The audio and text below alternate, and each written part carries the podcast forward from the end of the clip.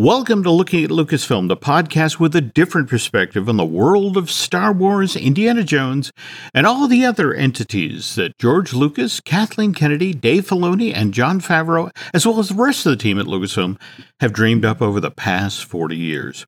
By the way, all of those folks, except George, of course, were at the Anaheim Convention Center this past weekend. And you know who else was there? Brian Gaughan, who was covering the 2022 edition of Star Wars Celebration for this podcast.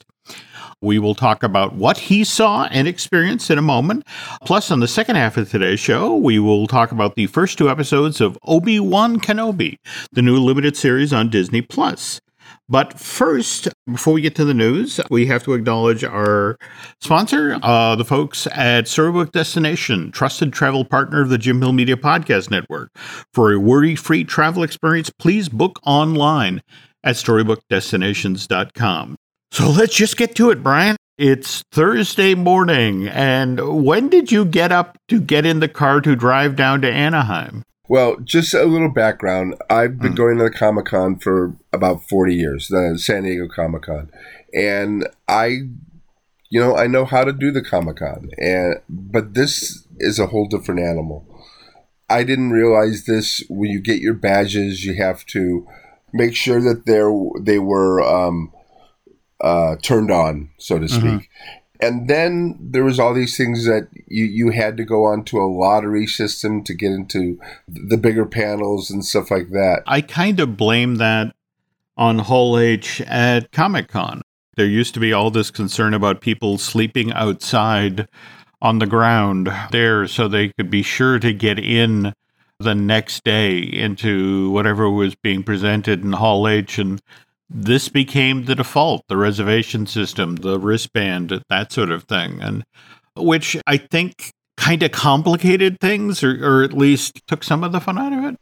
Yeah, it basically took the fun out of just being there. And mm. well, because first what you have to do is you mm. have to get into the um, the chutes. Mm-hmm. So when you get there, you go to the bottom mm-hmm. of the the convention center, and there's mm-hmm. this huge area where they put in it has to be about 10,000 people. Mm-hmm. And so I got there on Thursday. Now, mm-hmm. I have, you know, I've been to the Anaheim Convention Center quite a bit, so I know where there's their secret parking spaces. So I got there, got a parking space, you know, walked about a half a mile, which is fine. I love walking in the morning. Mm-hmm. But then I got down into this basement, and boy, it it's cold when there's nobody in there, but then when the you know everybody starts sucking up the oxygen, so I'm standing there and I started getting sweaty and and just I, I didn't know if I was going to make it lightheaded. I would cough and my stomach would hurt. I'm going, oh no, this is this is I don't know what's going on with this. Finally, after two hours, they let us in, and I was aware in the morning they have the big panels and they're all sold out basically, but they have standby lines. But also, the big panels have overflow mm-hmm. stages. So I decided to go to one of the overflow stages, and I did get in. At the last minute, they let about 200 people in, mm-hmm. and I was able to get a seat. And on Thursday, the first one was the Lucas Film Studio Showcase. Okay. Now, they named it this mm-hmm. because you knew that they were going to show something besides just Star Wars. Mm-hmm. So it starts off with this red light, and all of a sudden the curtain pulls back, and you hear see a full orchestra or a full choir singing "Duels of the Fates." Okay, that'll get your attention. And as soon as it's over, mm-hmm. Ewan and Hayden mm-hmm. walk out on the stage mm-hmm. stand there, and boy, is there a lot of love for mm-hmm. the two of them. Mm-hmm. And then Ewan picks up the mic and says, "Hello there," mm-hmm. and everybody goes wild. Mm-hmm. But I didn't know. Did you know that "Hello there" is a thing? I guess I did not. So. Yeah, I guess that's what Obi Wan said to R two D two when he first met him, like "Hello there," and now that's a thing. Uh, and Ewan has to say it all the time, and everybody goes crazy. And then they brought out the rest of the cast, um, for Obi Wan, and Kathleen Kennedy and Nicole Brown, who is like the ultimate Star Wars fan, so she always hosts these things. Mm-hmm. And they pull um, Moses Ingram, who plays Inquisitor Reva, and also Rupert Friend, who plays the Grand Inquisitor. They came out and you know they they talked a little bit about the the show and and stuff like that. And I think at this time he said, mm-hmm. "We're not going to show you any scenes from it, but we will mm-hmm. show mm-hmm. tonight if you come back here mm-hmm. the first two episodes." Oh, cool, cool, cool. So uh, we'll talk about that later. But I was mm-hmm. able to come and and watch Obi Wan mm-hmm. With two thousand of my new friends. Oh. It was really great. So the rest the rest of the the panel was really cool. Mm-hmm. Um, they brought out Diego Luna for mm-hmm. uh, Andor, and I've mm-hmm. never seen a more happy person. Mm-hmm. I mean, this guy is ecstatic mm-hmm. that he's in this series and that I mean, if I if I think about it, this is a series that really do we need something like this? I'm not necessarily a fan of the new trilogy. I mean, I think I think there's some lovely elements, there's some lovely individual scenes, some fun characters, but I I don't know is it it hangs together all that well. On the other hand, I think personally that Star Wars Rogue One is a really great film. And to give credit where credit is due, that's a lot of that's on Tony Gilroy, who kind of came riding over the hill to do a lot of work of the script and handle the reshoots when things kind of slid off track. So the fact that here we are, you know, with back Diego Luna and and by the way, have you heard the elevator pitch for this? It's supposedly when you hear the pitch, of course you got to make this this movie or this limited series. It's it's Mission Impossible meets The Hunt for Red October. Oh wow! and it's like, oh, okay, all right, you you have my attention. But yeah, the whole notion that starting in August of this year, we get twelve episodes for season one. And then there will be a season two, also of 12 episodes. But the idea is that it starts five years out from Rogue One. And when it ends, it links right up with where Rogue One picked up.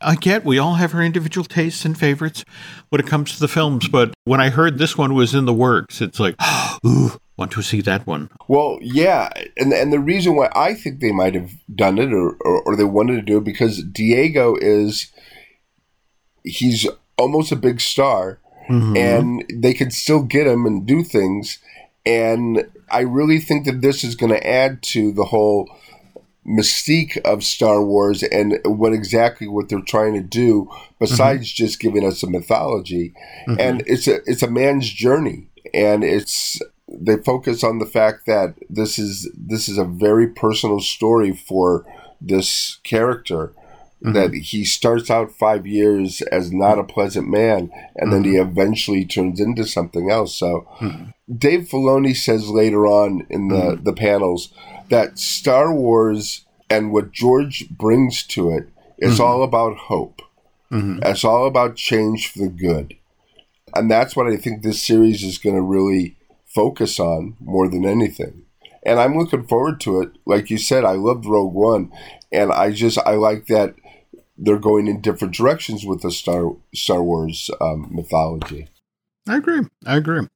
But as you mentioned, it, it, was called the Lucasfilm Studio Showcase for a reason because they're not just doing Star Wars stuff. And so next up was the Willow. Willow. It was really yeah. funny because Ron Howard comes out with Jon Kasdan, Jon Kasdan being the son of Lawrence Kasdan. And they say, well, we're, we're sorry that Willow himself, Warwick, can't make it. And of mm-hmm. course, mm-hmm. Warwick mm-hmm. comes out. Mm-hmm. And they announced other people. So Joanne Whalley is going to be in it.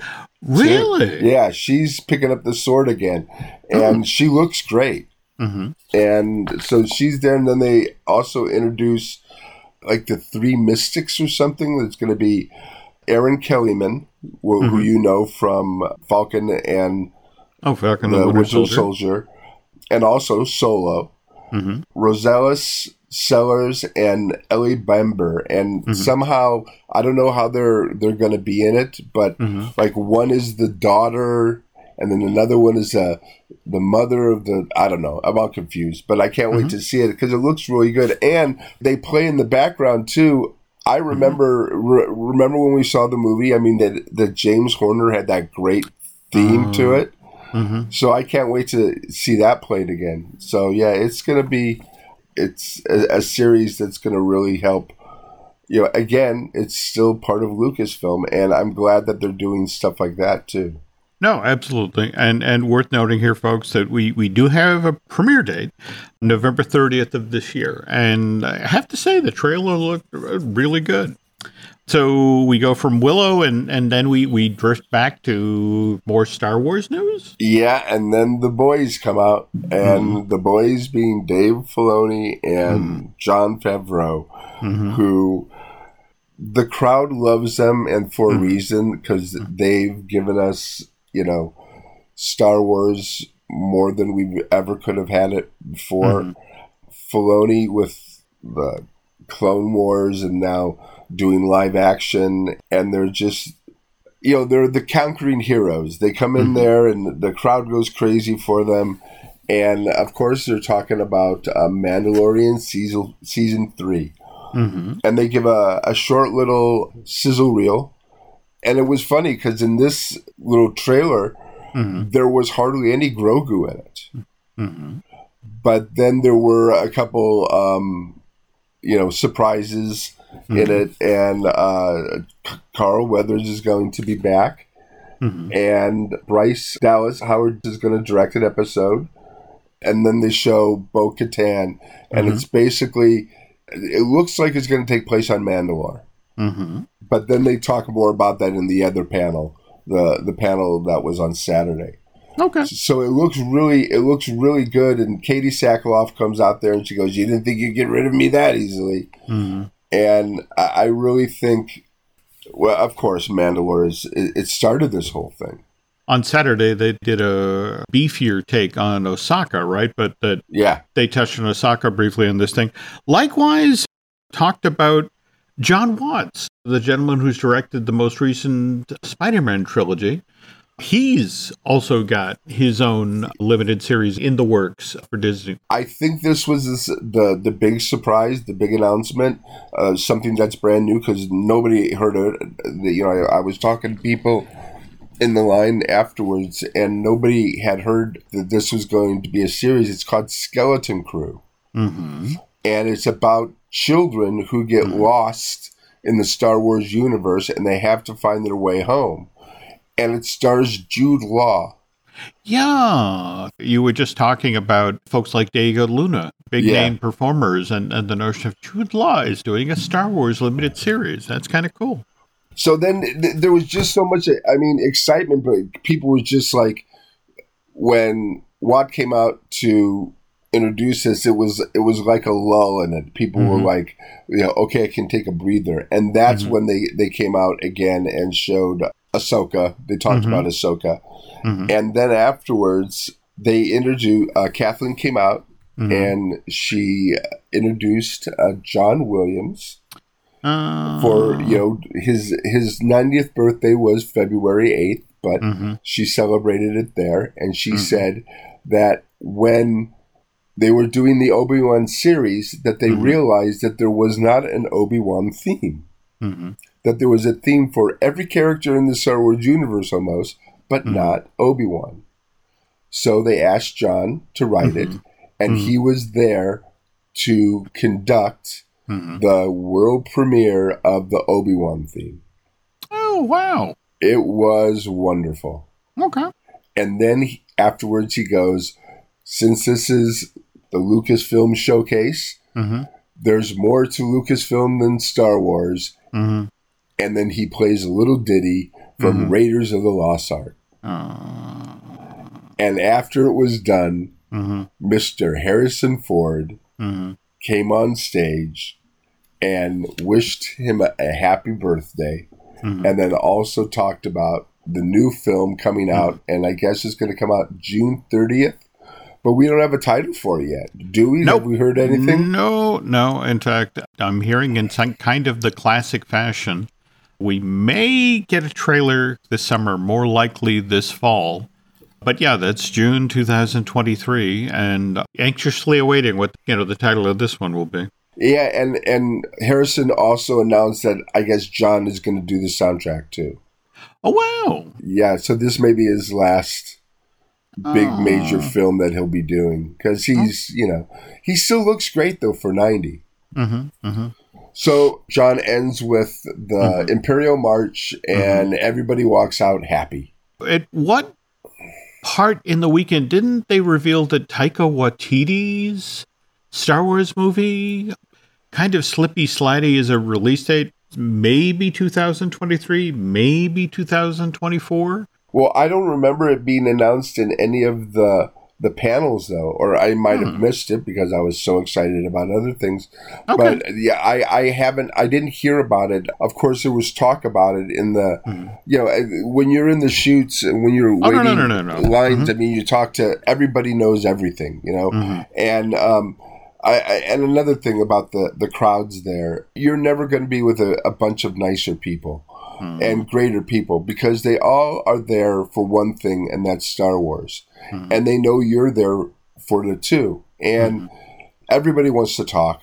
Mm-hmm. Everybody wants to talk Star Wars. Everybody mm-hmm. wants to talk how Star Wars means to them and they will do anything for you if you if you need to go to the you know get out of line for a little while they will mm-hmm. hold your place in line and everybody around you will know okay he's coming back or stuff like mm-hmm. that and even if I, I, I guess there were some cutting in line but mm-hmm. there was no uh, animosity i mean people didn't care they were all mm-hmm. going in the same place so you know cool. it happens it was it was really it was one of the better when you're around a lot of group of people, you know, mm-hmm. sometimes you you know you, you, get that whole day of the locust thing, but not here. Oh, cool. Well, I, and and obviously, again, that night you got to see the first two episodes of Obi Wan with your new good, close, personal friends. Here's another thing too about going to see a movie in a movie theater. Mm-hmm. It used to be nobody would talk in the movie theater. Now people talk in movie theaters. And mm-hmm. I have to agree that it does irritate me. But watching Obi Wan, mm-hmm. I sat next to a group of kids, well, mm-hmm. kids are probably in their late 20s, mm-hmm. but from South Dakota. Mm-hmm. And they came out here as a group and they were able to get a wristband to come and see this movie. Mm-hmm. And they were talking through the film. Mm-hmm. And it did not bother me mm-hmm. because what they were saying was pretty mm-hmm. cool stuff. Mm-hmm. Like during during the film, mm-hmm. when Reva comes out, the Inquisitor Reva come out, yep. they're talking. She's not in the the universe very long. So mm-hmm. is she going to survive this series? Mm-hmm and and it was really cool the way and they were really serious about it like you know how much time should we we put into her if she's not going to be in at the very end mm-hmm. and it, it was just and then at the and then at the end of the show they were trying to find out what her motivation was mm-hmm. like did she have a you know she she have somehow a, a bad experience with Obi Wan? Why is she so wanting to get rid of him and stuff like mm-hmm. that? And it was really it was really cool, and they weren't loud or anything. You know, mm-hmm. I had to like you know put my ear over to hear them, but it mm-hmm. was really nice to hear that kind of eh, explanation or what they were justifying for why she was there and and I mean I think it's is one of the best We'll, we'll talk about it later on, but I just okay. think it's one of the best new villain characters in the Star Wars universe, and boy, is she friggin' evil. Yep. Yep. And, and again, we'll get that in the second half yeah. of the show. But but speaking of second, so now you go home, you rest, you turn around, you come back for day two of Star Wars Celebration. And did we change up our game at all getting into yeah, the building? Yeah, we're, I was I got there a little bit later, and I didn't mm-hmm. go into the building until after ten. I'm going, mm-hmm. you know, mm-hmm. this is ridiculous. Mm-hmm. I can't. I'm I'm just pushing myself, mm-hmm. and um, so I get in there and again, I want to try to get into the major panel, and I go to the arena itself mm-hmm. to get in the standby line. Mm-hmm. Now, because this isn't as popular as mm-hmm. the other morning panels, mm-hmm. it's pretty easy to get into. and I got in. I got a good seat, and it was for the Lawrence Kasdan made mm-hmm. Light and Magic series about ILM. This panel was a geek's dream mm-hmm. because it didn't have a recognizable person except maybe uh, Ron Howard, mm-hmm. but it had people that I knew mm-hmm. from the backgrounds behind the scenes of uh, ILM. Dennis Muren was there. Mm-hmm. Phil Tippett was there. Mm-hmm. Joe Johnston was there. It wow. was like, oh my God, these are these are the people who changed the world. Mm-hmm. I I know that John Dykstra, mm-hmm. he only worked on Star Wars, mm-hmm. but he's the one that basically came up with all the all the technology and stuff. Mm-hmm. And they talk about John a lot, but I didn't see John mentioned too much. Well, yeah, I guess he's mentioned in the the series a lot, but mm-hmm. I don't know if they've interviewed him. I don't know if there's bad blood between, you know, Lucasfilm and, and John Dykstra, but mm-hmm. everybody talks about, you know, there's George and there's John. Mm-hmm. And when John's around, you have a great time. When mm-hmm. George is around, everybody's serious. And it's it was it was really an, an interesting tale and I can't wait to see the whole thing put together that there's a great story from the very first film about they're literally doing some of the effect shots for this in somebody's garage. George is trying to get additional money to finish the effects. And so he convinces an, an, executive from Fox to, well, let's go over to where the guys are finishing up the effects for the film. And they arrive at the house where, again, in the garage, they're shooting the the trance scenes and the, you know, that sort of thing. But they show up at lunch and evidently, what they're doing to entertain themselves during lunch is somebody's gotten a hold of a forklift and they have this old discarded refrigerator that they're lifting on the forklift as far as up it can, it can go to then have it crash off the top of it. which the guys think this is the funniest thing they've ever seen on the planet. And so they're in the process of doing this again when George and the the very serious George Lucas shows up with the executive he's trying to persuade to give them more money for effects. And it's like, and here are these loons playing with a forklift and, uh, and breaking a refrigerator. And it's just sort of like, oh no, okay please take us serious. Please give us money. But yeah, there's a reason that George took ILM up to the ranch and up to yeah. San Rafael. You know, it's like, okay, gotta well, get controls over these bozos. They told that story, and oh, and okay. the woman that told it, she said, yeah. and and then they looked, they saw it happen, and they got back into the limo and drove off. Yep. but then Phil Tippett said, yep. Yep. "Oh yeah." Mm-hmm. But John or somebody else was mm-hmm. recording the sound of the refrigerator crashing. Oh, so there, so there was, was, a reason. Reason. Okay. And then All she right. said that. She goes, I never knew that. Mm-hmm. Now I can tell George. okay. Okay. So that was that was because I had heard that story before, but yeah. I had never heard that they were there was a reason for it. And Joe Johnston's funny because he says, "Yeah, I was mm-hmm. in the hot tub." Well, there we go. Watching this whole thing happen. Uh, but yeah, I can't wait to see it because these guys change the way we see everything. Think about how the industry changed after people saw the effects work that was done in Star Wars. And this new series for Disney Plus debuts on July 27th. So from there, yeah, just the rest of the day, I just went to uh, different panels. I went to mm-hmm. the twentieth for the twentieth anniversary of Attack of the Clones, mm-hmm. and Temuera Morrison and Daniel Logan, mm-hmm. they should have their own show. Mm-hmm. They were hilarious. They were talking about how they were in the fake cockpit, and mm-hmm. then um, they didn't know what to do. And George would say, "Okay, lean to the left," and then they would mm-hmm. both lean to the left. And then mm-hmm. the Jango Fett would tell uh, Boba Fett to like push a button or something, and then mm-hmm. they'd lean to the right and stuff like mm-hmm. that. And they didn't know what the heck was going on because it was all blue screen. Mm-hmm. But it was just so wonderful to hear him talk about it. And then they were talking about the special effects and and and how it was all done on blue screen. And then they announced and they came on stage, mm-hmm. Ewan and Christian. And I'm mm-hmm. telling you, Hayden Christensen is so beloved now mm-hmm. as Anakin. And mm-hmm. when he comes on stage, people just lose their mind. Mm-hmm. And you should see the, the smile on his face. I mean, here's all these years that his career was almost totally ruined by these mm-hmm. films. And now there's just so much love for him, for the films, because what's happening is the films that they were made for, the kids mm-hmm. that they were made for, are yep. now 30 years old. I was very upfront about this at the start of today's show about how not necessarily a fan of the new trilogy. And I've actually been told by a friend at Lucasfilm, it's like, be sure to use words that are soft and sweet because you may have to eat them later. Yeah. Be ready because in 30 years, when the kids who went to go see Rise of Skywalker and they're, they're Star Wars, they're the films that they yeah. loved. And, and in 30 years' time, what you're seeing now with the prequels is going to happen again with those movies. So just be ready because this phenomena will repeat itself. I'm always a little careful to say, I don't care for them, but I know other people love them because in 30 years, I don't want to get beaten with Rey's yeah. lightsaber.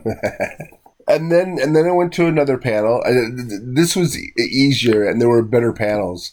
I went to go see a galaxy far, far away to a Disney park near you. Mm-hmm. And since I am such a Disney fan and such a Disney park fan, it was really cool to see this panel. It started off with um, Tony Baxter, mm-hmm. and he's still in great shape. And mm-hmm. he talks about uh, Star Tours. Mm-hmm. Which I think, I mean, I, I know we've talked about Star Wars on this show before, but, or Star Tours, but it's so neat to hear how they came up with the idea, how they used something that was used for something else, and they mm-hmm. made a technology that now everybody's using. Mm-hmm. So that was a lot of fun. And then they started talking about, of course, Galaxy's Edge. Mm-hmm. And then they talked about um, the Halcyon. Mm-hmm. And supposedly it's sold out for a year out.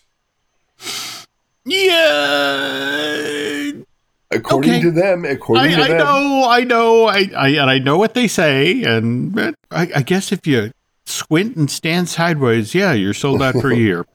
But can you talk about the other big news that they revealed at this panel that there's about about to be a huge change yeah. at Star Wars Galaxy's Edge? At the very end, um, mm. uh, just just a, a, little bit more. Um, they also talked about how mm. when Eisner came into Disney and he wanted right away he wanted new rides. Mm-hmm. And there were two rides getting ready to go. There was Star Tours and there was Splash Mountain. But mm-hmm. Star Tours was like five years out and Splash Mountain was seven years out.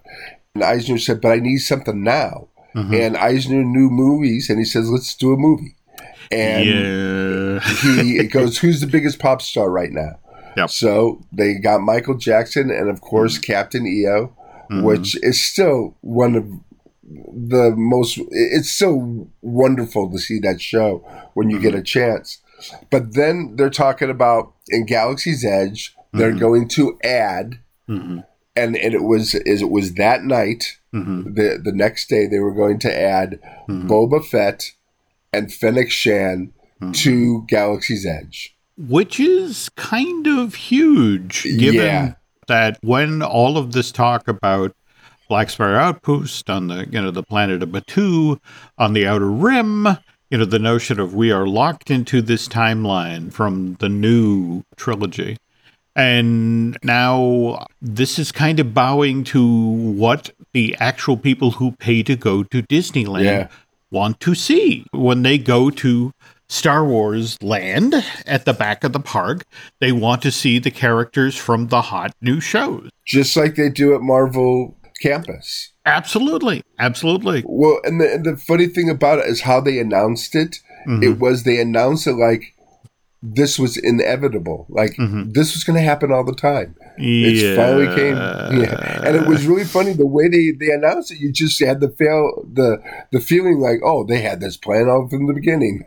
Also, uh, let folks know the other shoe that got dropped because it's not just no. Boba the Fett. next next um uh in in a few months uh, mm-hmm. it's going to be the Mandalorian and mm-hmm. Baby Grogu. Okay, now this is happening at Disneyland Park in Anaheim. Oh, okay. As of right now, this is not happening in Orlando at Disney's Hollywood Studios. They would love to be able to do it, but the problem is that they also have to take into consideration that there are people paying five and six thousand dollars to have their exclusive experience on the Galactic Star Cruiser, and okay. that storyline that is told on the Halcyon is very, very, very much locked into the world of Rey. Right and Kylo Ren and that sort of thing. So it's not that it's not going to happen. It's just one of these things where it's like, okay, we may have to be very careful to schedule when Boba Fett and Fennec Shand are, are in the land, or likewise when the Mandalorian and and Grogu are there, because it's like when the folks who are coming over on the little shuttle from the Halcyon and doing their three and four hours of wandering around the land those characters can't be seen because this has to represent that time period. But then, uh, you know, immediately after, you know, once they done a head count and everybody's back on the shuttle, it's like, okay, you know, let Grogu out again.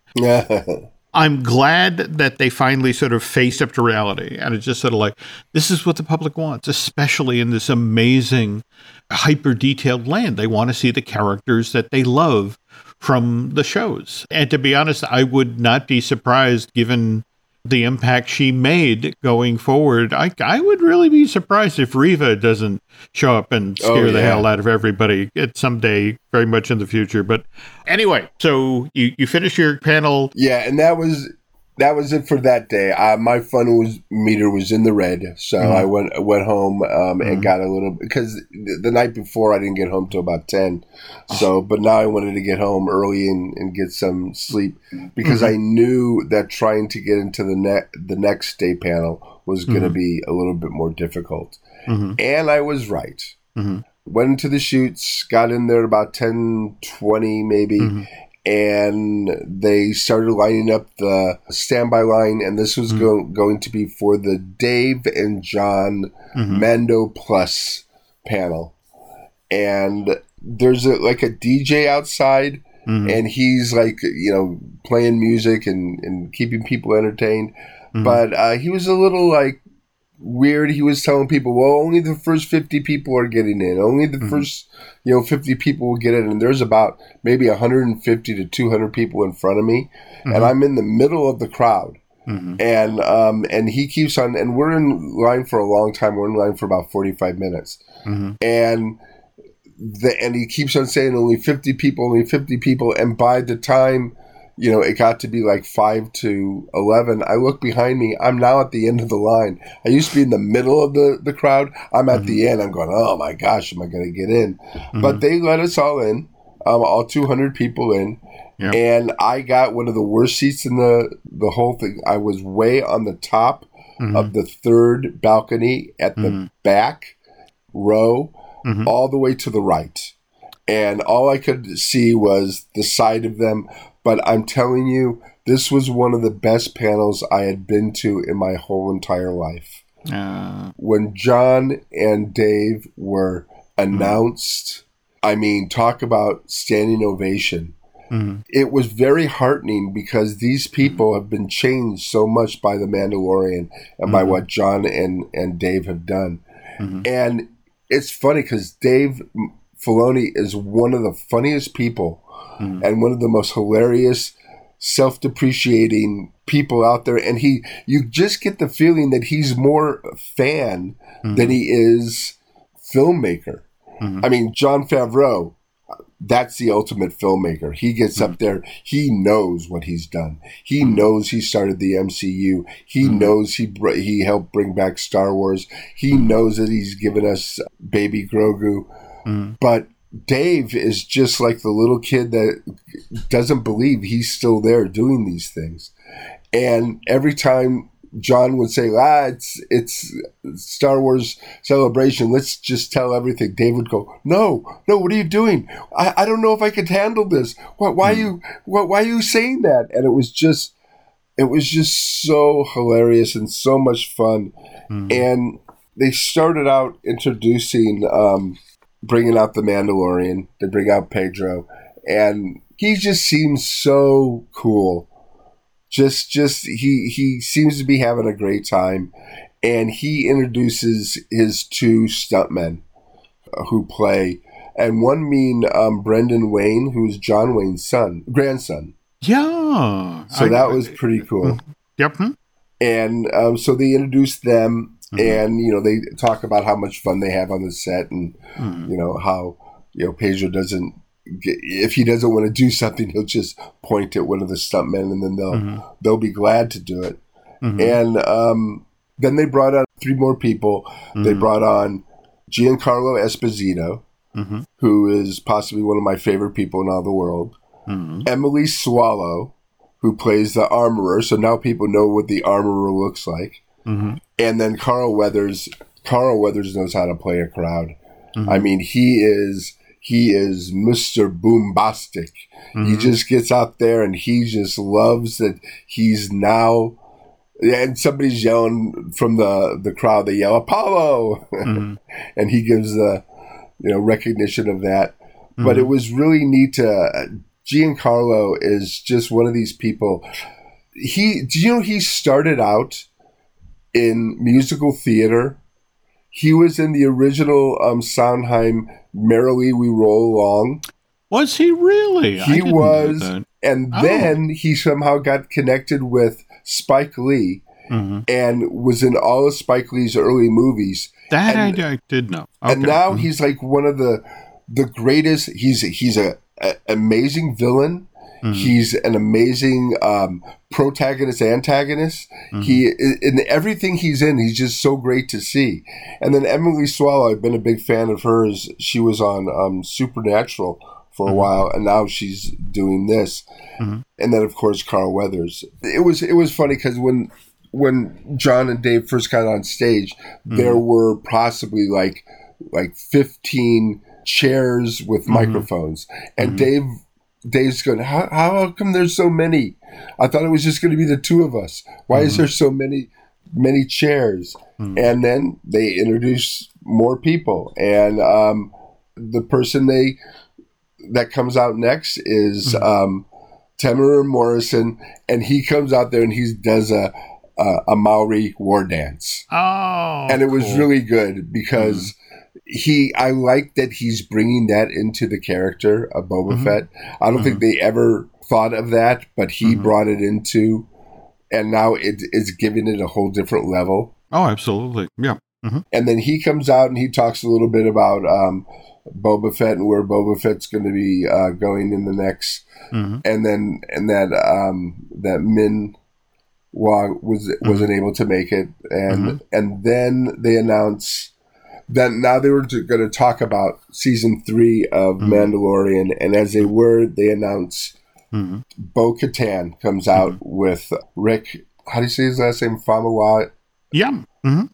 And and he's now executive producer mm-hmm. of and and they they then they show the sizzle reel and they show mm-hmm. a bigger sizzle reel, and there's more Grogu, and and also there's um, Babu Fricks and it was really funny because they showed you you see one Babu Frick and then you see a whole bunch of them, a whole mm-hmm. plethora mm-hmm. of them, and then it's like, oh, okay, this is going to be a, a, big and and the crowd, of course, went crazy. And then they showed, um, of course, Carl Weathers in it, mm-hmm. and and then but there was more Grogu, and it was really there's a lot more action. Mm-hmm. Bo Katan is there for Mandalore. She mm-hmm. wants to bring it back, mm-hmm. but but um, Din Djarin is there because he mm. wants to become a Mandalore again. Mm. And there's going to be a philosophy that's going to change, you know, when you get these two groups together, and and no, hopefully, no you know, it really seems like it's going to be a, a next step in the whole Mandalore the lore. Mm-hmm. Then they introduce mm-hmm. Rosario Dawson Mm-hmm. And since it was Saturday, she mm-hmm. wasn't filming anymore. And mm-hmm. she she came out and she said they've been filming for three weeks, mm-hmm. and they show very short. I think it was about a minute mm-hmm. preview, and it begins with Ahsoka, and then mm-hmm. you see the back of Hera. Oh, but we don't know who plays Hera. Mm-hmm. Now it could be um, Mary. Oh, I forgot her name. Mm-hmm. Who, she she's dating Ewan McGregor right now. Mm-hmm. Okay. So she's supposedly in it. She could be playing Hera, but then at the very end, Mm-hmm. they show the back of Sabine, Mhm. and she is standing in front a live action Mm-hmm. version of the mural. Oh. And then she turns around, Mhm. and then they introduce Chopper. So I Mhm. guess Chopper's going to be in the series, Mhm. and they introduce the actress Natasha. Mhm. Uh, she's going to be playing Sabine. So Mhm. it, it should be, and they didn't mention and that they implied that um, Thrawn and and Ezra was going to be in there too, but it was just like, you know, and then Dave was going, "No, we can't say anything more," you know, that type of thing. And then, did you stay in the arena, or did they clear the arena no, out? no, they what they do.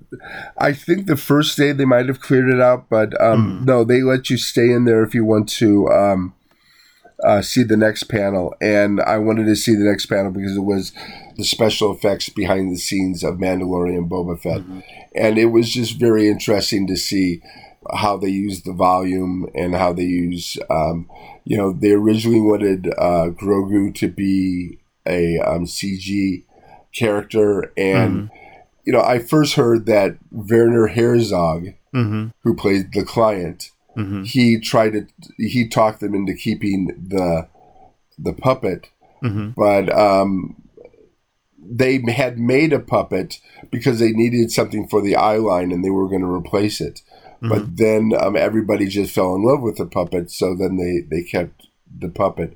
But there was a scene where Werner had to like talk to the baby, Mm-hmm. and it was all shot on him, so you only saw him. So they had turned off Mm-hmm. um, Grogu, and Werner goes up and he looks and he goes, "What is wrong with him? Is is he brain dead? Why isn't he not moving?" Hmm. And then they go rush and they turn him on. He goes, "Ah, that is better." And then he was able to to work with the baby, and mm-hmm. I guess the way they saw him react to it, mm-hmm. they realized that everybody who would be watching it would react the same way. So that's why they decided to keep the puppet rather mm-hmm. than that. And so that was that was the panel. It wasn't it wasn't a big panel. Um, they just showed a lot of special effects. Then they were showing Tales of the Jedi, but I wanted to go see Dan Zehr do his podcast of Obi Wan Kenobi. So mm-hmm. I went over to the podcast theater, mm-hmm. and boy, is that guy amazing! Dan and Tom. Mm-hmm. They do a They- nice job with they copy are- with Kenobi. Oh mm-hmm. my gosh. Star Wars is a vocation for them. It's a beautiful thing that they spend a lot of time with. No, no, they're, they're very sincere, very passionate, Oh my very God. in-depth knowledge. I mean, In you know, depth and it's beautiful the way they, they feel about it. Mm-hmm. They did a top 10 Obi-Wan um, not from the series because both of them had not seen the series, but a top 10 Obi-Wan Mhm. from the the movies and boy they really you you sitting there going oh my gosh Mhm. I can see why people are really drawn into Star Wars and what it means to them, and and they come across as really understanding that. Mhm. No, no so doubt. so that was interesting, and, and that was my day, Mhm. and I just and I went home and got to bed early. Because you had one more day, the, the fourth day. and final day. so got there early, met a lot of great people, went to the panel Now, this one was for the Bad Batch 2. This was for the two. Bad Batch 2, and people were very excited to be there. And, Mm-hmm. you know, they're running up the stairs, and I'm pushing 60, Mm-hmm. so I'm taking my time. And as I get to the second level, Mhm. I feel a push. Mhm. Now, I don't think anybody pushed me on purpose. I think they were coming around a little bit too fast, Mhm. but I went flying. Mhm. And I landed hard on my knees, Uh, and then I just did a tuck and roll.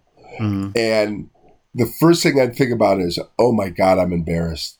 Mhm. But then I look up and there are about five people all uh, with their hands out. mm-hmm. just wanting to help me. Mm-hmm. And um, instead of saying, no, I'm okay, I'll do it myself, I let them. I mm-hmm. let them help me pick up. They were very concerned. Mm-hmm. I was not hurt. I mm-hmm. was just embarrassed. But but it was like one of those things like I just hope that nothing happened. Mm-hmm. So went to the seat, watched this uh, the panel. The panel was great. Again, here's a, a series that they did not think would be made. Mm-hmm. It was going to be part of the seventh season of mm-hmm. Clone Wars. Mm-hmm. And then all of a sudden they got the money for it. And now it's become, you know, huge. And one of the best new characters of any TV show that they have is Omega. Hmm. And I can't wait to see what they they do with her. So they showed a little preview of that, which is up online, so you can see that. Mm-hmm. And um, they had uh, Dee Bradley Baker. There we go. And mm-hmm. Michelle Ang. And they did a reading, and it's so mm-hmm. funny because Dee does all the voices, right, mm-hmm. of the of the Bad Batch, and then Ang is uh, Omega, and they mm-hmm. did a little scene, and it was terrific. I shut my eyes and I saw it happening. Mm-hmm. It was it was really cool, and then um, yeah, it's just they say it's um, coming out fall of this year on, on Disney Plus. The thing that I particularly am jealous of is the next panel where you got to see the last four episodes of the final season of Clone Wars. I have seen it. I saw it before, mm-hmm. and it was terrific, of course. Mm-hmm. But to see it with an audience of four thousand people, mm-hmm. it really is one of the most amazing movies of the Clone Wars series. Mm-hmm. And Dave Filoni comes out afterwards and he talks about it and how, you know, he was philosophizing about mm-hmm. how wonderful these characters are and, and that George helped bring out and how this movie was basically about Ahsoka mm-hmm. losing her family mm-hmm. and how even though they were out for blood, mm-hmm. she did not want to hurt them. Yeah, I really enjoyed that beat in these last four episodes. I mean, the facing down Order 66 and how she reacted to it. You know, the, the whole notion of I will not take out my family, but I still have to figure out how to survive this it was really good stuff because there's a lot of things that work better on the big screen, like mm-hmm. when the when they were in the the hangar oh, and, oh, yeah. and the half the thing goes down and yep. then and then she goes down and then it goes up again. It mm-hmm. works better on that and and when you saw it too, it was all in um, widescreen, so mm-hmm. uh, you know anamorphic like CinemaScope, and it mm-hmm. was just it wasn't boring. Mm-hmm. You know, mm-hmm. even though you've seen it before, you knew what was going to happen.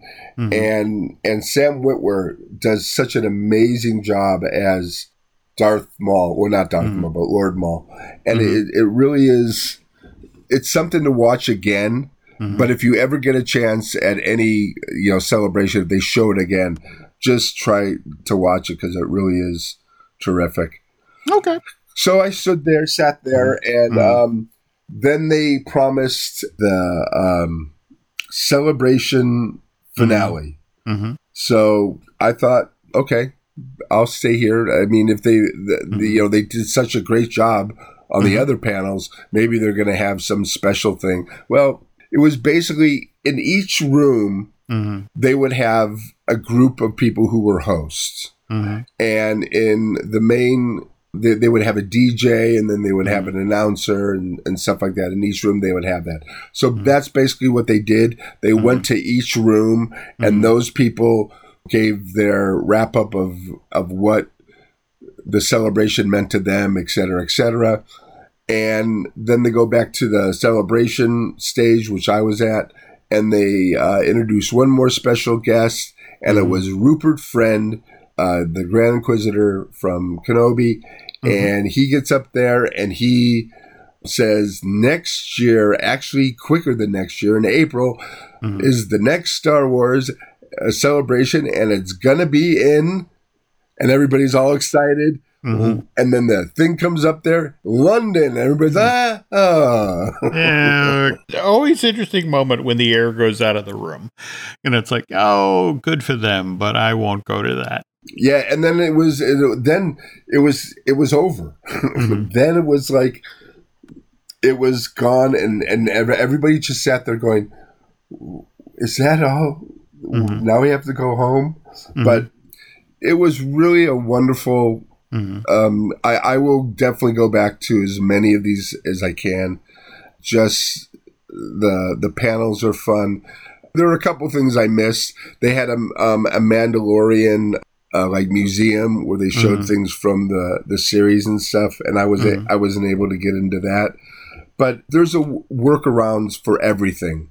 Thank you for putting in like, the full four days and doing a great job covering the show. And but we still have more story, folks. If you, if you hang in there on the second half of today's show, we're going to talk about the first two episodes of Obi Wan Kenobi. Another day is here, and you're ready for it. What to wear? Check. Breakfast, lunch, and dinner? Check. Planning for what's next and how to save for it? That's where Bank of America can help. For your financial to-dos, Bank of America has experts ready to help get you closer to your goals. Get started at one of our local financial centers or 24-7 in our mobile banking app. Find a location near you at bankofamerica.com slash talk to us. What would you like the power to do? Mobile banking requires downloading the app and is only available for select devices. Message and data rates may apply. Bank of America and a member FDIC. When you need mealtime inspiration, it's worth shopping Kroger, where you'll find over 30,000 mouthwatering choices that excite your inner foodie. And no matter what tasty choice you make, you'll enjoy our everyday low prices, plus extra ways to save, like digital coupons worth over $600 each week. You can also save up to $1 off per gallon at the pump with fuel points. More savings and more inspiring flavors make shopping Kroger worth it every time. Kroger, fresh for everyone. Fuel restrictions apply. Before we get started here, I want to remind folks of a key moment from uh, The New Hope. After the Millennium Falcon has been tractor beamed into the Death Star and Luke and Han and the droids along with Obi-Wan get out and they're off doing their various things in inside of the Death Star. And there's the moment in the detention center where Han is we're fine here. You're great. You know how are you? You know where, where Luke is run up the hall to release Leia and opens the door and and Leia's response is aren't you a little short for a stormtrooper? And he's like oh oh huh. Oh, the uniform. I'm Luke Skywalker. I'm here to rescue you. You're who? Luke continues I'm here to rescue you. I've got your your R2 unit. I'm here with Ben Kenobi and it's at that moment where she's just sort of very dismissive, but Ben Kenobi, looks like, where is he? And it just immediately, you know, let's go now. And Luke's like, come on. And it's like, I hadn't thought from that moment ever watching this movie that Leia and, and Ben really had any history, which is what has been so much fun about these first two episodes of Obi Wan Kenobi. I, have seen your take on this, Brian, and you kind of view young Leia as more of a trope than anything, but you know, there's a reason you use cliches. You know yes, that, that absolutely they, they work. They yep. work. So let's talk about. And by the way, there are going to be some spoilers, folks. So you, in describing the show, the first two episodes are you say a slow burn. Is that right? Yeah. It it, it starts off mm-hmm. as you have this feeling of dread um, mm-hmm. at the beginning because you you know what what mm-hmm. eventually had happened to mm-hmm. Obi Wan. You see mm-hmm. him there, and there's not a lot of dialogue. You just mm-hmm. watch him his him do. He's now well. It first opens up with mm-hmm. his life flashes before his eyes, basically, and you see almost everybody. And, and almost every scene from the original series, from the prequels, and then he wakes up and I think he calls out for mm-hmm. And tries to you know hold out to, to something to, to you know still a part of him mm-hmm. and and then you just see his life and he living in a cave right now mm-hmm. and he works at a it's it's like a factory that mm-hmm. I, I, think with the, the krayt dragon that mm-hmm. they're they're cutting off meat and he say he always saves a piece of meat for his uh, what, what are those camel animals called? equity. I, Yeah, oh, right. Mhm. Yeah, and he always, but you're always afraid that maybe he'll be caught and you know and and reprimanded or, or something like that. But you you don't get the idea that he has a good life, and you just have this feeling of dread and. And and they they show things that he does. He gets a little bit of a, he gets a um a toy a like a Well, I love that scene with the, that was a the great scene too. Yeah, You know, if you're going to steal pieces off of my uh, you know, evaporator, at clean least them. clean them before you sell them back to me. You know, that costs extra. yeah, you know that. but the whole thing, the whole setup, and even into the second, it's not it's not a series. It's not a television series at all. It is a movie. You Yep. are getting six chapters of mm-hmm. a movie, just like mm-hmm. with Moonlight. Moonlight Moon Knight was six chapters of a movie, but Mandalorian and um, Boba Fett, those are all episodic shows. This is not. And the characters they introduce, like the Inquisitors, oh my gosh, they're just That was quite the introduction. I have to admit, you immediately got the stakes. You immediately got that these are not nice people and what the world is like now in this particular period of time in, in the Star Wars universe. So we were first introduced to the Inquisitors in in Rebels. Is that I want to say yes. Yes. Mhm. okay? Because now I'm hearing things that um, it was put together by the Emperor and Vader, Mm-hmm. and he put together the the Grand Inquisitor, and they got these kids, I guess, Mm-hmm. that were force sensitive, and they turned them into the Inquisitors, the brother and the sisters. By the way, uh, before we continue here, it's one of those very strange moments where the real world intrudes. Oh yes, yes. Revenge of the Sith. You know, one of the moments that people always talk about is that moment where Anakin enters the room with the younglings and it's, you know, Master Skywalker, what are we going to do? And the way that kid reacts when the, the lightsaber comes on, particularly after the genuinely awful school shooting in Texas, to to be back in that moment, to literally that's you know, I mean, again, I, I'm sure nobody, when they were making this, realized that this would be the week that this particular episode of Obi Wan would drop. But that was strangely that more resonant, that much more powerful. And in fact, that that what do we do now? We run. Run, yeah. It became that much more powerful because of the real world intruding. But uh, I'm sorry, that came to mind. You were talking about the finding the four sensitive kids and then training them to be part of the Inquisitors to chase down the Jedi. In fact, what did you think of that scene in the desert where he's coming back after having actually gone to Beru and, and Owen's farm and leaving the toy, the one that he was hoped that Luke, you know, Luke would put together at the farm? And then being found in the desert by the, the, the Jedi that the Inquisitors had had found in the, the in the town, and uh, and the whole notion of you got to help me. It's like no, go bury your your lightsaber, go keep quiet life. It's over. We lost.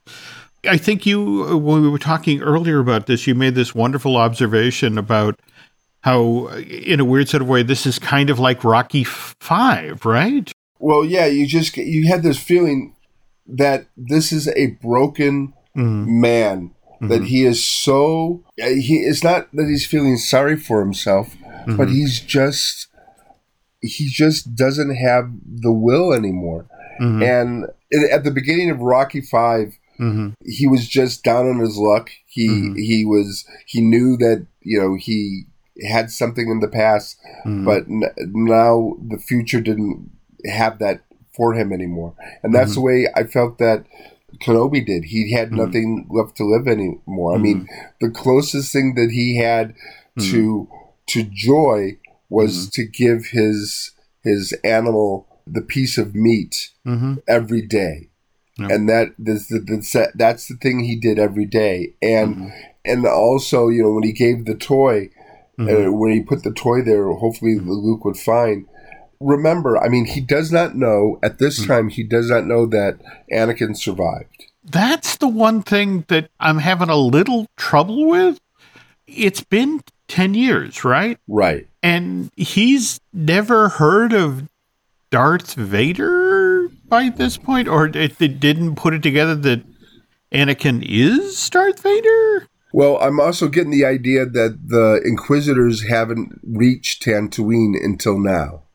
And that Tatooine is so far away from everything mm-hmm. that nobody knows. I mean, look at Luke Skywalker is his name. Mm-hmm. Does Anakin Skywalker figure that out at all? Mm, interesting point. So, okay. so the, I don't think that I, I, think it's it's possible to believe mm-hmm. that he may not think, and also out of sight, out of mind is mm-hmm. Leia. Mm-hmm. I mean, he delivered Leia to the or- Organas, mm-hmm. but he is responsible for Luke, and Leia is not. Because of course he thinks that Luke is going to be the chosen one now, mm-hmm. and so he's going to focus on that, and he w- he's going to get to the point where he wants to train him. But then mm-hmm. Owen, of course, Owen is like one of the most complicated characters because first yeah. of all, you don't get the idea that he. I mean, is he protecting Luke or is he mm-hmm. protecting himself? Mm-hmm. But again, he doesn't give up Obi Wan when the when he is threatened. Yeah, that that was a, a, an intense scene as well, and more to the point, clearly gave you a lot of insight into who Reva is oh. and what this woman is capable of, which is some pretty heinous stuff. I I don't think there has been a more evil Mm. And and maybe because it's live action, because mm. in the cartoons, I mean, Thrawn is really bad, and so are the Inquisitor. Well, the Inquisitor is pretty, you know, is different in the the cartoons, but Reva is real, mm-hmm. and she is just you can look at you can see it in her eyes you can see it the way she holds herself mm. and, and, and she just scares the heck out of me and mm-hmm. as she should and the the actress who plays her moses ingram is just one of the biggest finds mm-hmm. you know of the the modern i can't wait to see her in more things but again with this character though how mm-hmm. far are we going to see this character go are we going to continue to see her? Is is this you know since she's not in any of the the she's not in Rebels or anything mm-hmm. like that. Does she meet her demise on this? You know, mm-hmm. at Obi Wan's hands. I mean, this is this is something to conjecture, or just sit back and relax and watch it. Yeah, I mean, I, I have to admit at this point, I'm along for the ride if we can uh, step ahead here, you know, the, the scenes that take us to Alderaan and whoever it was who decided years and years ago now to get Jimmy Smits involved in the oh, Star Wars God. universe. That guy, I mean, uh, just uh, talk about an MVP. I mean, I, he doesn't get a lot of screen time, which is kind of a shame, you know, when you look over the, the, the whole of the Star Wars saga. But when he's on screen, there's an authority, there's an authenticity, just his role in this limited series. Immediately, you get that he's a loving dad. You get that he's a deft leader of his planet. He's a man who's desperate to get his daughter back, and and the fact that Obi Wan turns him down initially, you know, yeah. and I also I love the economy of the storytelling here, the whole notion of when when you see Obi-Wan go back to, you know, for the first time to his cave and you see the little mechanical piece pop up and it's blue, it's fine. Right. It's safe to go in. So that later in the first episode, when it glows red, it's like, okay, somebody's here. You need to be careful. But of course, it's Leia's dad. And it's like, you have to help. You, I, I came all this way. You have to help. But even then, you know, the whole notion of the conversation that Obi Wan had with the Jedi that was fleeing the city to the effect of take your lightsaber, take it out in the desert and bury it. Yeah. But you told me that so you could show me this. That he practiced what he preached, that before he flew off to, to try to rescue Leia, that he had to go out in the desert and dig up his own lightsaber. Which brings us to episode two, which uh, seemed to be on a seedier version of Coruscant. What did you think of that one? Well, of course, it was different in tone, and it was mm-hmm. just uh, setting up, the, you know, the the whole, you know, mm-hmm. now there's an adventure mm-hmm. going on. I know that Jon and David started this with mm-hmm. their um, Mandalorian, but to bring in cameos or mm-hmm. or just character actors mm-hmm. that not a lot of people know who they are, like with Amy Sedaris in Mandalorian, and then mm-hmm. seeing Flea ah. from Red Hot Chili Peppers in yep. this was just it blew my mind, and mm-hmm. it was funny because um, the kid, the guys I sat next to, mm-hmm. when the the credit came up, Flea he goes, mm-hmm. "Which one was Flea?" I go, "He's the bad guy." He goes, mm-hmm. "I did not recognize him," but it was just so neat to to see stuff like that, and then mm-hmm. um, Kumail mm-hmm. uh, Johnny um, as the fake Jedi yeah, with with his magnets and remote control. Yeah, but the cool thing about it was mm. he wasn't a fake Jedi to be a con man mm. as much as he was a fake Jedi to give people hope.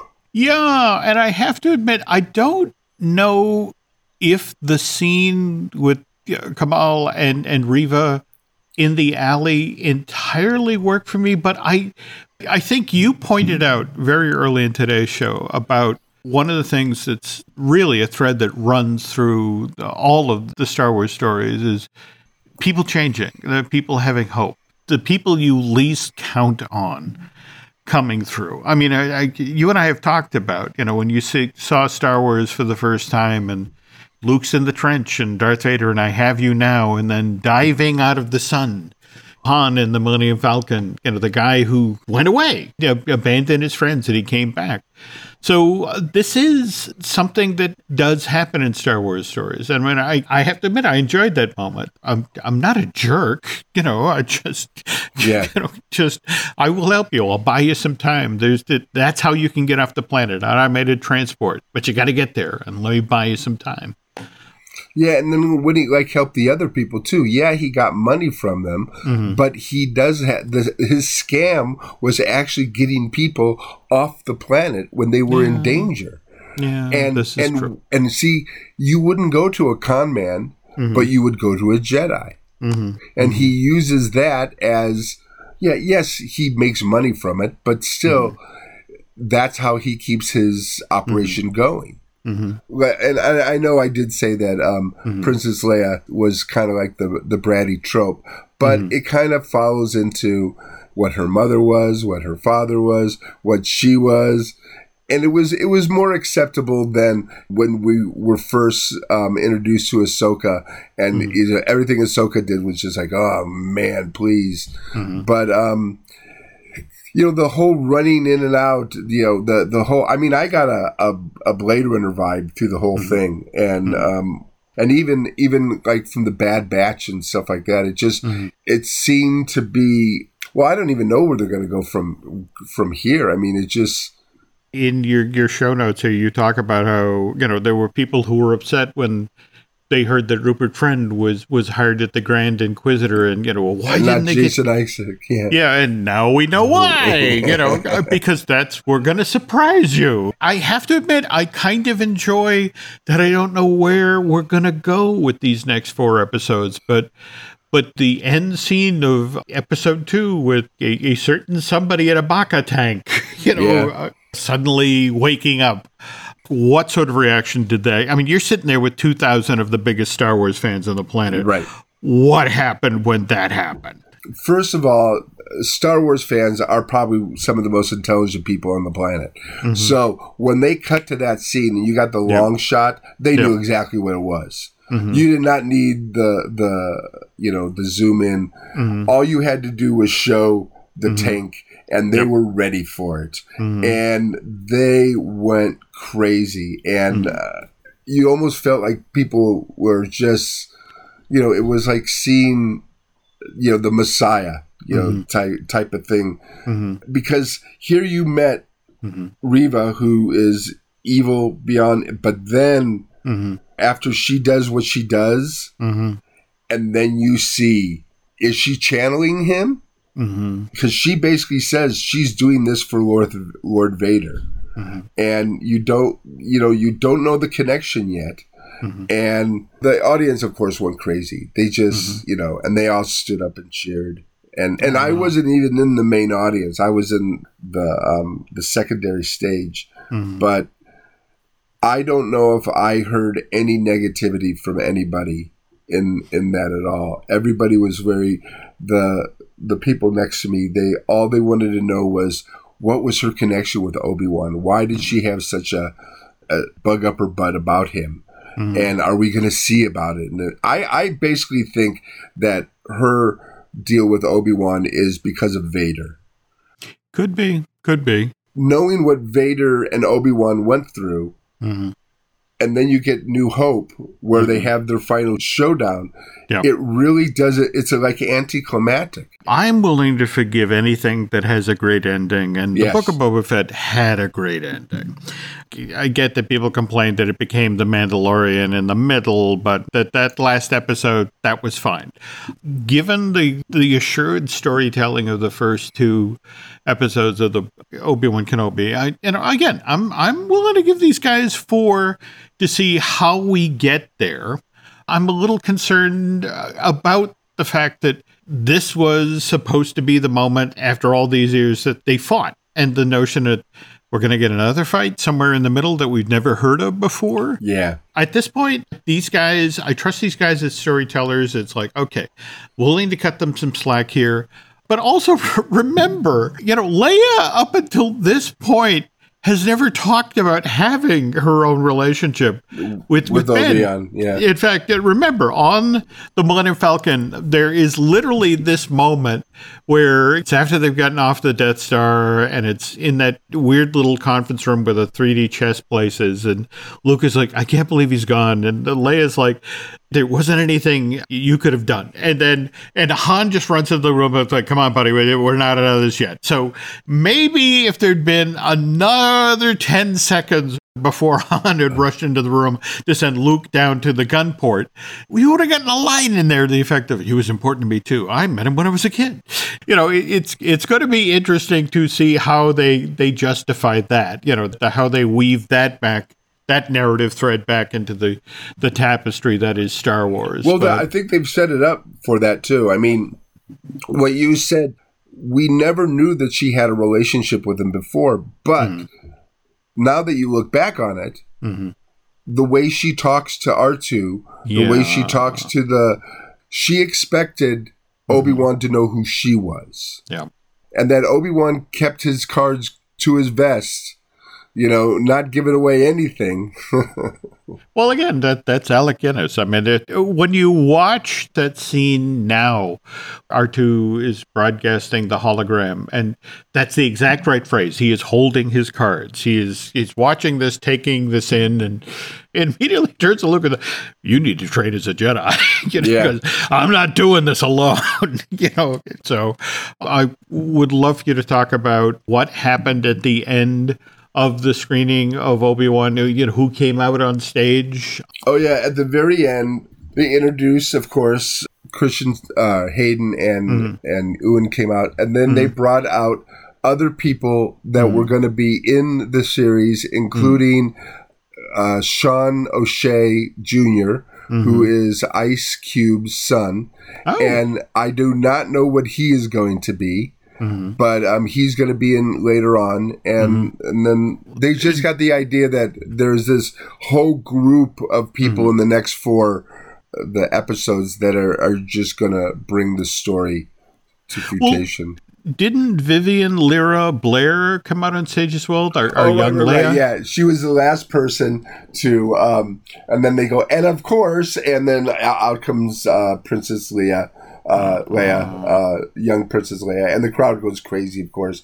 And she was saying, "I'm so excited to be here" and stuff mm. like that. Yeah, and it was really is cool to see her because she's like the breakout star from this mm. show. Mm-hmm. She's gonna be so. I think we're gonna see more of her. If you look on, oh, I have. If you look on internet no data, um, internet movie database, mm-hmm. she's the first one mm-hmm. that is um, in the the main actors thing. Mm. So that I think is going to be very um, cool to see, you know, what they do with her character.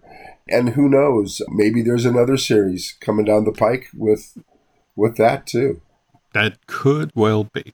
So, Brian, I, you did such a great job. Well, thank you. Thank you so much for stepping to the plate. Jim, you were always there you know, as a, a specter behind me, pushing me on because I'm going, I can't let Jim down. I have to do these things. I don't care. I don't care if I can't breathe. It's fine. I can, I have to do this. But no, I enjoy every aspect of it. I love, I love crowds. I love mm. people. I love chaos. Um, I'm one of those well, people. then you, you you love a con, man. Get I love a con. I love Disneyland. I love. I even love the airport. Oof. Okay, that's a bridge too far for me. okay, well, folks, uh, that is going to do it for this supersize, but deservedly supersize. There was a lot of uh, info to share here. Brian, people, of course, want to be able to follow you on social media. So where can they do that? Well, I am um, on Twitter at uh, Geek mm-hmm. with children, and children is spelled C H I L D R N, mm-hmm. no E. So yeah, you'll see me on there talking about Star Wars and other things. Cool, cool. All right. Well, Nancy would like me to remind you folks that you can find us on, on social media. Uh, on Twitter and Instagram is Jim Hill Media, and over on Facebook is Jim Hill Media News. Uh, look forward to seeing you there. And I guess for now, that's going to do it. So uh, thanks for listening. And again, thanks to Brian for, for toughing it out for yeah. all four days of Star Wars Celebration. But uh, some, some great coverage, some great reporting. Uh, thanks again. And we'll be back with a brand new episode in two weeks' time. Till then, take care.